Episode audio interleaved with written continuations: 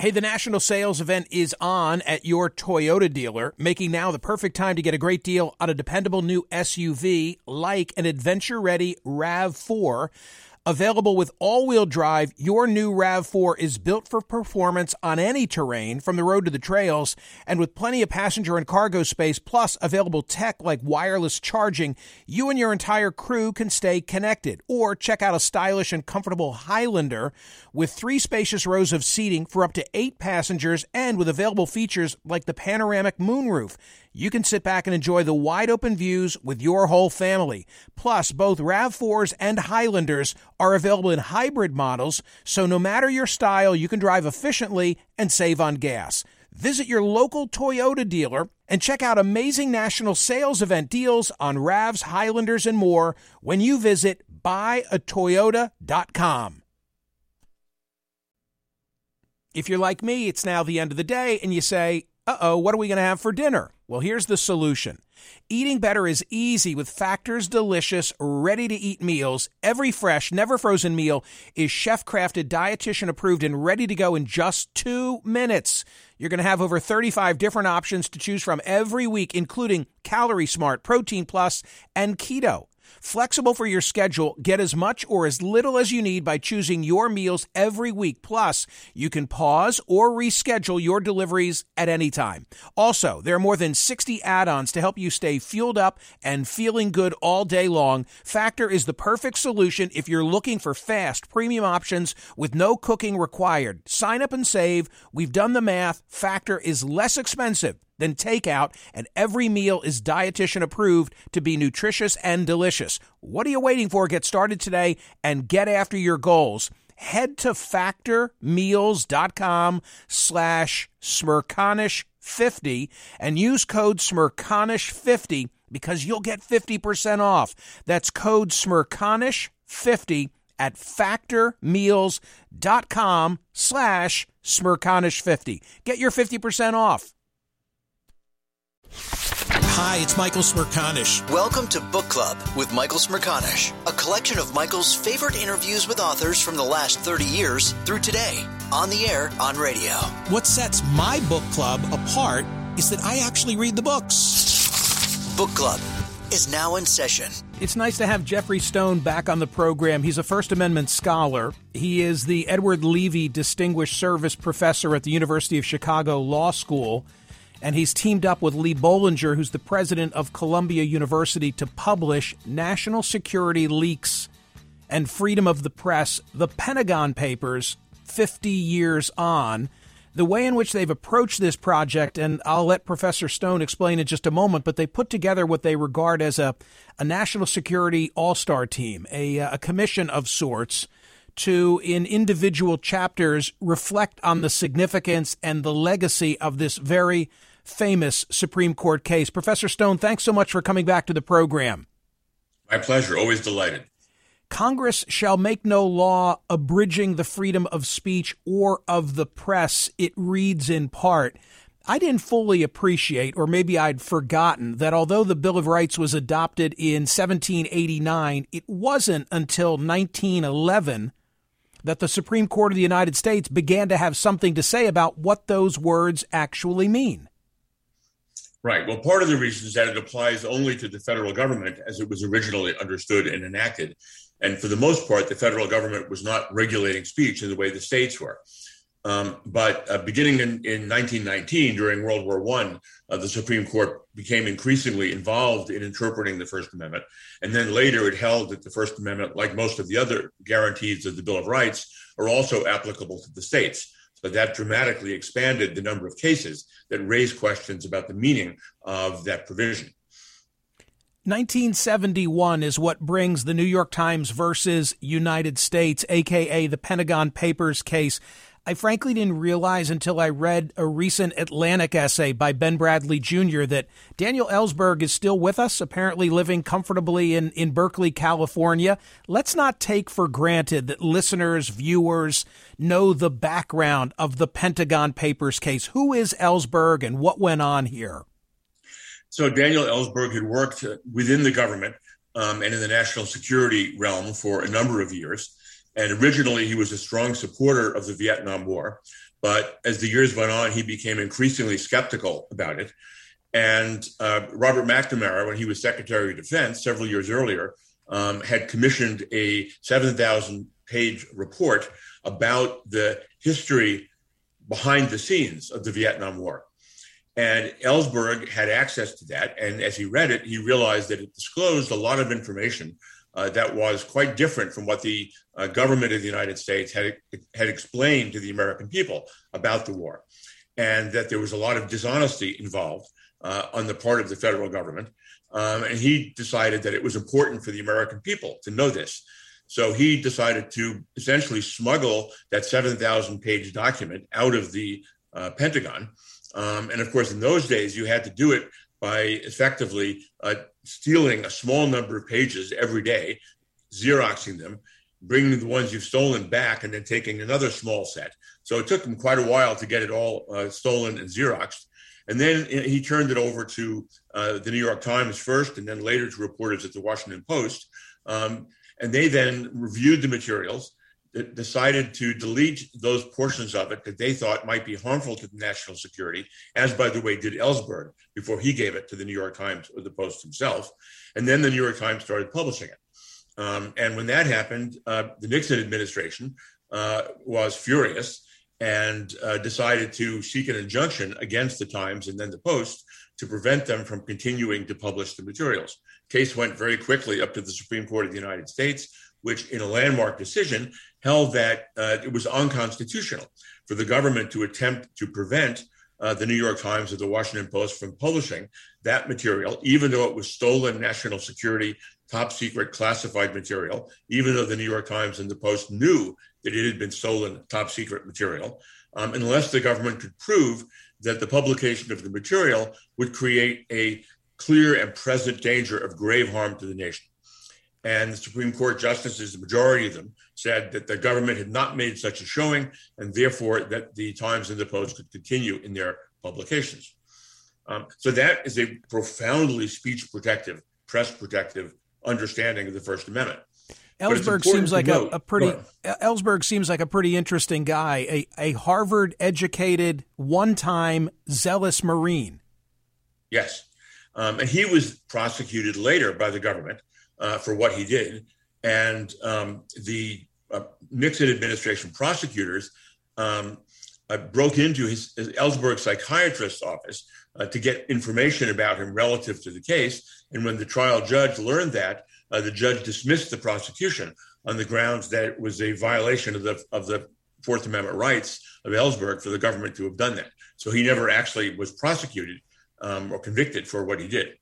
G. Gordon Liddy uh, recently passed, and Professor Stone, uh, this burglary of Ellsberg's Beverly Hills psychiatrist is often referred to as sort of the precursor or the warm up job for the Watergate burglary, which occurred, I think, within a year thereafter. No, that's exactly right. I mean, this was this was part of the uh, strategy of the Nixon administration to uh, in, in, engage in unlawful searches uh, in order to gather information or to undermine their opponents. Um, and this was exactly the same group that was involved in the two incidents.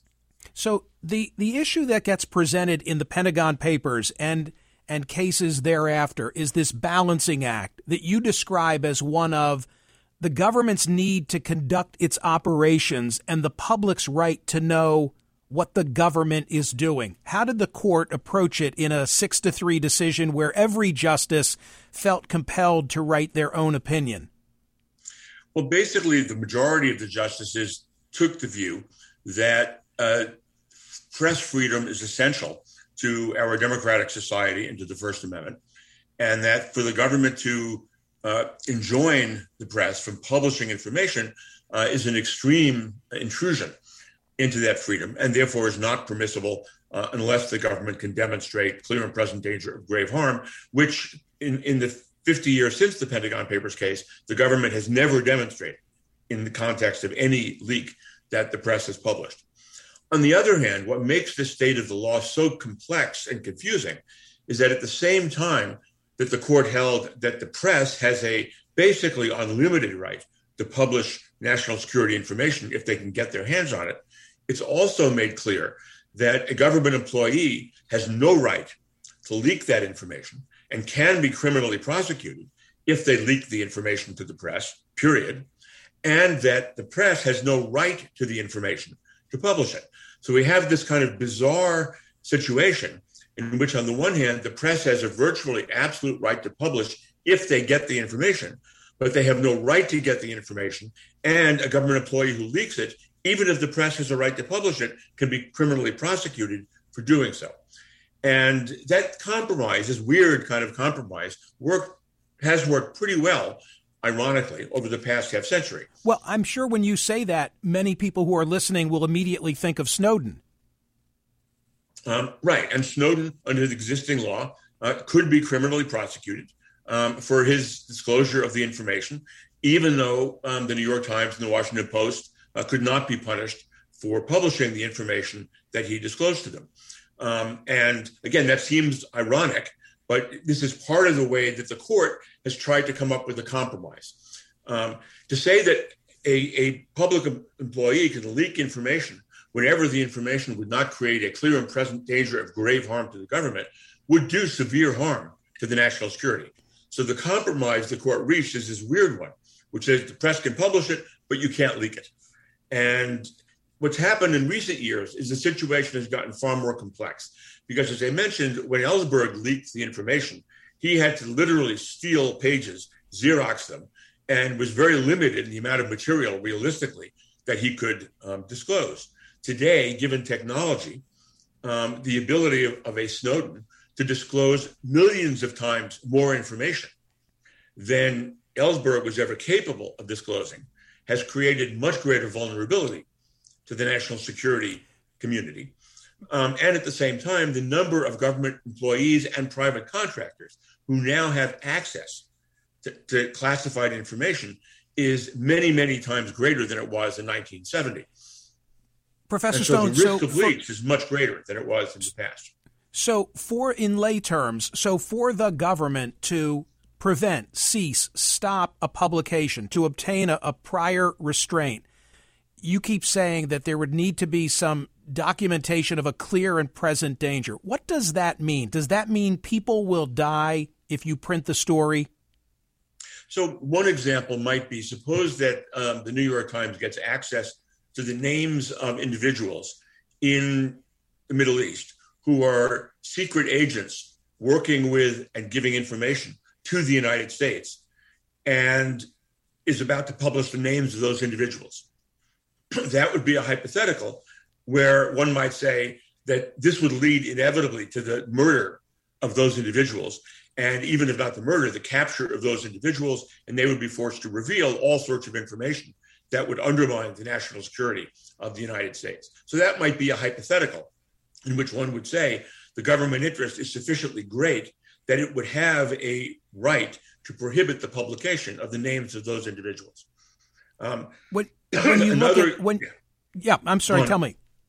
Well, when you look at a, when you when you look at a 50 year legacy of a of a case like this, and you say, well, the, the case wasn't written at a time that envisioned smartphones because Daniel Ellsberg literally was Xeroxing. I, I, wonder how many who are listening to us even know what that reference means. I certainly do.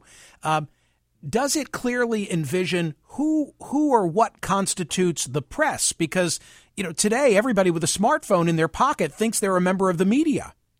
Well, this is another major problem uh, that the book talks about, and the court at some point will have to address. Um, in the Pentagon Papers case, the court was talking about the New York Times and the Washington Post, and they were clearly the press within the meaning of the First Amendment.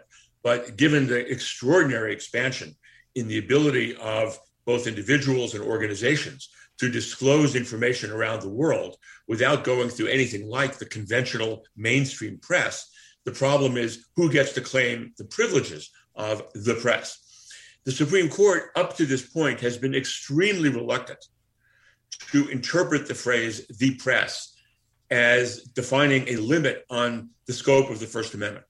So the court had a case around the same time as the Pentagon Papers case in which a reporter was called into a criminal trial as a witness and asked to disclose the identity of a confidential source um, who was relevant to the criminal prosecution going on. And the reporter said, no, that would violate the freedom of the press. I should have a right to keep confidential the names of my sources. The Supreme Court said, no, the First Amendment does not give the reporter a right to do that. And part of the reason the court took that position is it didn't want to have to define who is the press and who's not the press. And today, that's a thousand times more complicated than it was back then. So this is another complication that's going to have to be resolved uh, at some point in the in the near future. This is the Book Club with Michael Smerconish podcast from SiriusXM. Hey, the national sales event is on at your Toyota dealer, making now the perfect time to get a great deal on a dependable new SUV like an adventure ready RAV4. Available with all wheel drive, your new RAV4 is built for performance on any terrain, from the road to the trails, and with plenty of passenger and cargo space, plus available tech like wireless charging, you and your entire crew can stay connected. Or check out a stylish and comfortable Highlander with three spacious rows of seating for up to eight passengers and with available features like the panoramic moonroof you can sit back and enjoy the wide open views with your whole family. Plus, both RAV4s and Highlanders are available in hybrid models, so no matter your style, you can drive efficiently and save on gas. Visit your local Toyota dealer and check out amazing national sales event deals on RAVs, Highlanders, and more when you visit buyatoyota.com. If you're like me, it's now the end of the day and you say, uh oh, what are we going to have for dinner? Well, here's the solution. Eating better is easy with Factor's delicious, ready to eat meals. Every fresh, never frozen meal is chef crafted, dietitian approved, and ready to go in just two minutes. You're going to have over 35 different options to choose from every week, including Calorie Smart, Protein Plus, and Keto. Flexible for your schedule, get as much or as little as you need by choosing your meals every week. Plus, you can pause or reschedule your deliveries at any time. Also, there are more than 60 add ons to help you stay fueled up and feeling good all day long. Factor is the perfect solution if you're looking for fast, premium options with no cooking required. Sign up and save. We've done the math. Factor is less expensive than takeout, and every meal is dietitian approved to be nutritious and delicious. What are you waiting for? Get started today and get after your goals. Head to factormeals.com slash smerconish50 and use code smerconish50 because you'll get 50% off. That's code smerconish50 at factormeals.com slash smerconish50. Get your 50% off. VR training platforms, like the one developed by Fundamental VR and Orbis International, are helping surgeons train over and over before operating on real patients. As you practice each skill, the muscle memory starts to develop. Learn more at meta.com slash metaverse impact. Is America's primary system working? Is the Electoral College still the best process for electing a president? Could a third party candidate ever be successful? In a new season of You Might Be Right, former Tennessee governors Bill Haslam and Phil Bredesen gather the country's top experts to explore these issues and more as we approach the 2024 presidential election.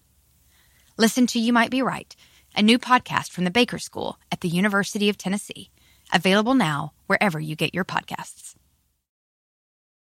Listen to Michael live weekdays on POTUS, SiriusXM channel 124, and on the SXM app in your closing argument for the book, we don't want to give it all away for free, but you say that the case, among other things, reinforced the notion that the press has a semi official role to play in a democracy. What does that mean?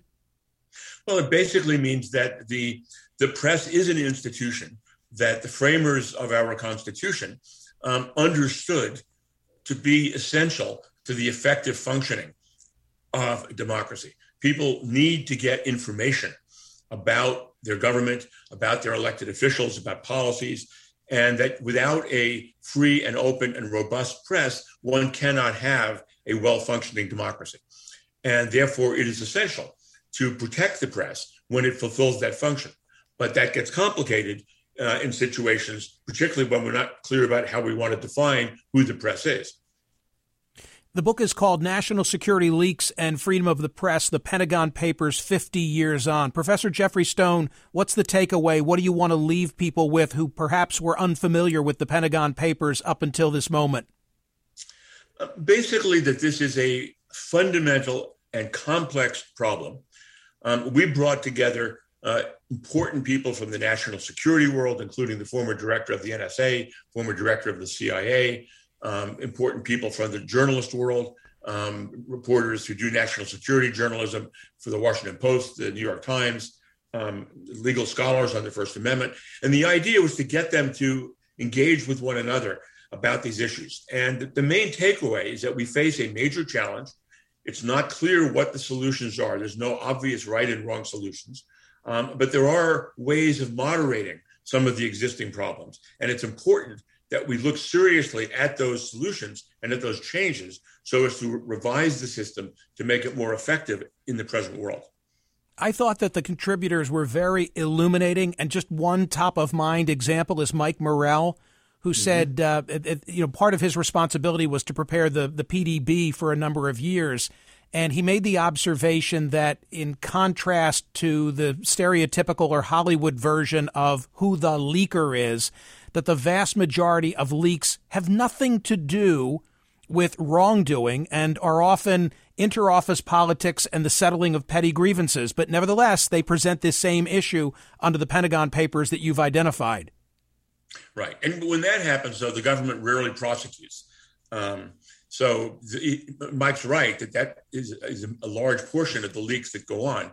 But the government pursues the leakers basically in situations where they feel that there has been substantial um, harm to the national security. Um, but you're right. I mean, there are lots more leaks that go on all the time by elected officials, uh, members of Congress, and members of the administration, and so on, because it's politically convenient for them to do that, or personally convenient for them to do that, that the government doesn't bother to prosecute, but also because it doesn't actually pose a serious harm to the nation. Yeah, and seemingly fewer, at least thus far, on the watch of Joe Biden than had been the case with, with Donald Trump. Professor Stone, the book is terrific, very insightful. Thank you so much for writing it and your willingness to come on the program and discuss it. Wish you good things. My pleasure always, and thanks so much, Michael. You do a great job. I appreciate it. You're nice to say that. That's Professor Geoffrey Stone from the University of Chicago Law School, ladies and gentlemen. Appreciate him coming back to the show. Hear more of Michael Smerconish on SiriusXM's POTUS Channel 124. Live weekdays from 9 a.m. to noon East or anytime on the SiriusXM app. Connect with Michael on Facebook, Twitter, YouTube, and at Smerconish.com. Book Club with Michael Smerconish. New episodes drop Mondays, Wednesdays, and Fridays. Across America, BP supports more than 275,000 jobs to keep energy flowing Jobs like building grid-scale solar energy in Ohio and producing gas with fewer operational emissions in Texas. It's and, not or. See what doing both means for energy nationwide at bp.com slash investing in America.